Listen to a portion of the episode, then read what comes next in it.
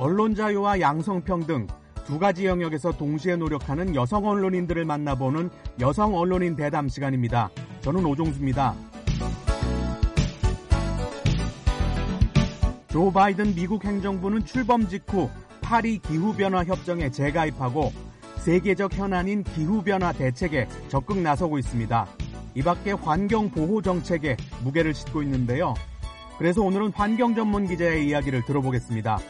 가디언 신문의 워싱턴 DC 주재원 에밀리 홀든 기자를 초대했습니다. 지금 바로 시작합니다. 안녕하세요. 오늘 시간 내주셔서 감사합니다.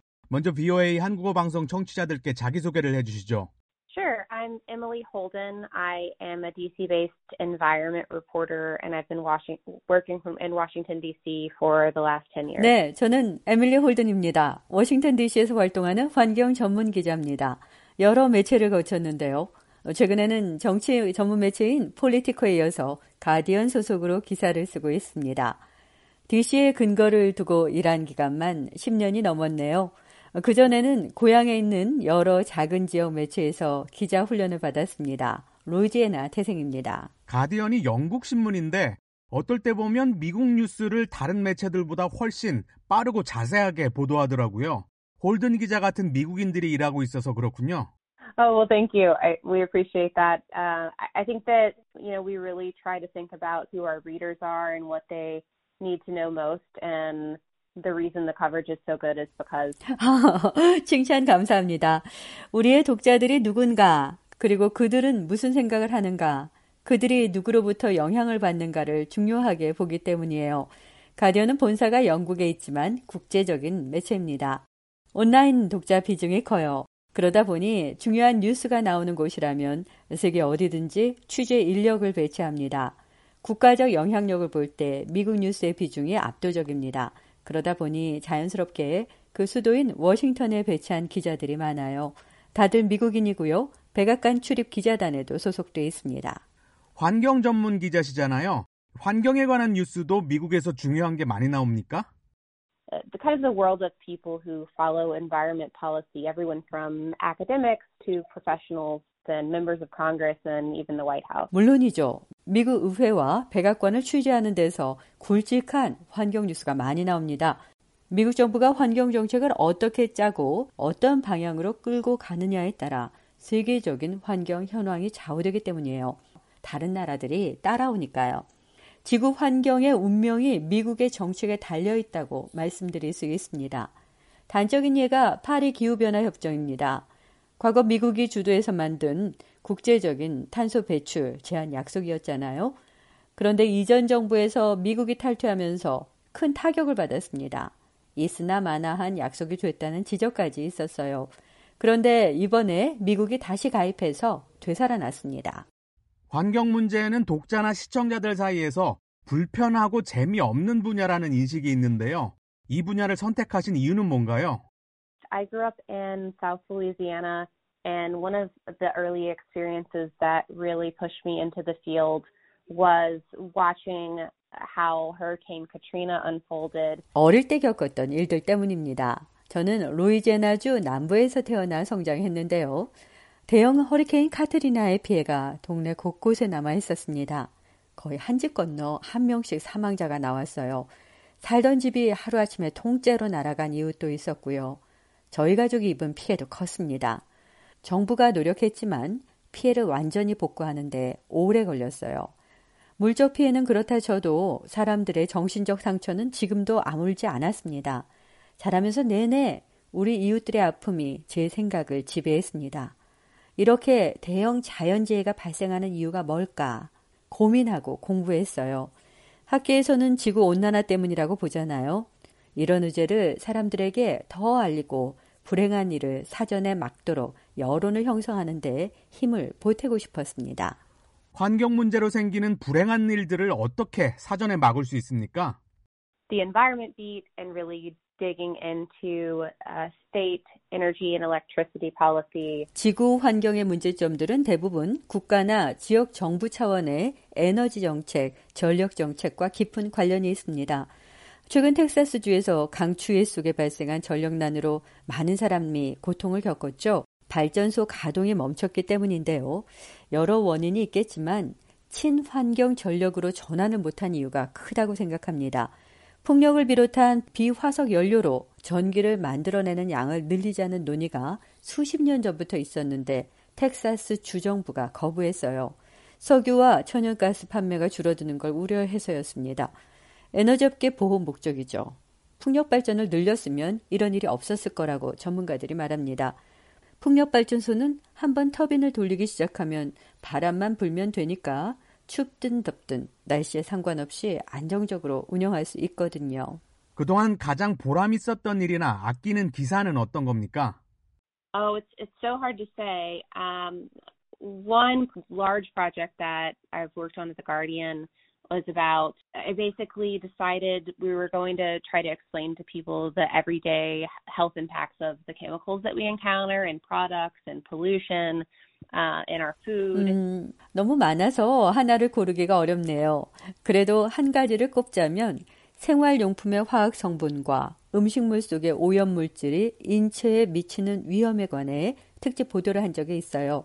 참 어려운 취재 과정을 거쳤습니다. 화학 성분과 오염 물질이 나쁘다는 건 우리 모두 막연하게나마 알잖아요. 그런데 실제로 어떤 물질이 얼마나 어떻게 나쁜지 구체화하고 수치화해야 기사를 쓸 수 있어요. 어렵사리 취재해서 기사를 냈는데 독자 반응이 뜨거웠습니다. 와, 그 물질이 그렇게 큰 위험성이 있는 줄 몰랐다면서 고맙다는 인사를 많이 들었습니다. 어떤 물질이 얼마나 나쁜지 어떻게 수치화해냈습니까? I got myself tested for chemical exposures, my tested my own body, and really learned a lot about how difficult it is to avoid those things, how little the public knows about. 제 몸에 직접 실험을 했어요. 그렇다고 무슨 독성 물질 같은 걸 주입하거나 한 건 아니고요. 생활용품이나 식품에 흔히 들어가는 첨가물이 대상이었습니다. 대다수 미국인이 습관적으로 사용하는 것들이요. 다른 물질로 대체가 가능한데도 편의상 제조 과정에 포함하는 것들을 제가 써보고 몸에 나타나는 변화를 기록해서 기사에 활용했습니다. 그리고 정부 정책을 어떻게 바꾸면 보다 안전한 물질로 바꿀 수 있는지 대안도 내놨습니다. 그렇게 적극적으로 취재 활동을 해왔는데 여성이라서 겪은 어려운 점은 없었습니까? I think it has been harder as a woman to accomplish what I have and I think when I first started out there were not as many 여성이라서 더 힘들게 여기까지 왔다고 생각합니다. 왜냐하면 제가 일했던 매체들은 간부 대부분이 남성이었어요. 여성 기자들이 모범으로 삼고 의지할 여성 지도자가 없었습니다. 그러다 보니 조직 문화 전반이 남성 중심이었습니다. 여성은 발언권이 약했어요. 중요한 일을 못 맡게 되는 일도 있었고요. 다행히 최근에는 주요 언론사의 조직 문화가 많이 바뀌고 있습니다. 여성과 유색 인종을 비롯해 소수 집단 구성원들이 동등한 대우를 받도록 노력하고 있어요. 앞으로 제 후배 여성 언론인들은 더 나은 분위기에서 일할 수 있을 걸로 기대합니다. 이제 언론 자유 얘기를 해보죠. 미국 사회의 언론 자유도를 10점 만점으로 평가한다면 몇 점이나 주시겠습니까? I think it's so hard to pick a number for America's press freedom uh, because you're really talking about a couple different things. Like obviously we have 숫자 하나로 딱 점수를 매기긴 좀 힘듭니다.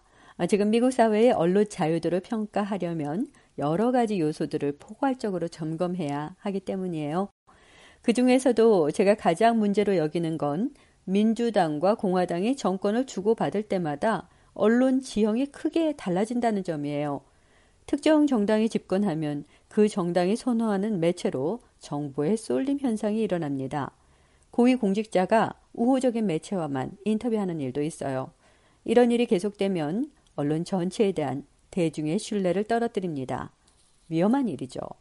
언론의 보도가 권위를 갖는 건 그 매체가 정파적 이해에 치우치지 않는다는 독자의 신뢰를 기반으로 한 겁니다. 따라서 앞으로는 어떤 매체가 어느 정당과 가깝다 이런 인식을 없애는 일에 언론계 전반에서 노력해야 한다고 생각합니다. 앞으로 계획이나 목표는 뭔가요? We have launched uh, an independent nonprofit news organization. Uh, it's called Floodlight. I'm really looking to grow Floodlight and its collaborations as much as possible. We know that local media 이달 초에 독립 언론을 출범시켰습니다. Floodlight라는 비영리 매체인데요. 여러 가지 환경 문제들을 밝게 비춰 세상에 드러내자는 거예요. 기성 매체의 틀에 갇히지 않고 환경 보도를 확대하기 위해서 세운 기관입니다. 기존 신문이나 방송은 아무래도 지면이나 분량 제약 때문에 환경 기사를 필요한 만큼 소화할 수 없거든요. 그래서 독립 매체를 만든 겁니다. 제가 대표를 맡고 뜻이 맞는 기자들 여러 명이 뭉쳤어요. 앞으로 당분간 가디언에도 계속 기사를 쓰면서 이 매체를 성장시키는데 힘쓸 계획입니다. 마무리할 시간입니다. 북한에서 BOA를 듣는 분들을 포함한 세계인들에게 언론 자유와 양성평등에 관해 어떤 말을 해주시겠습니까?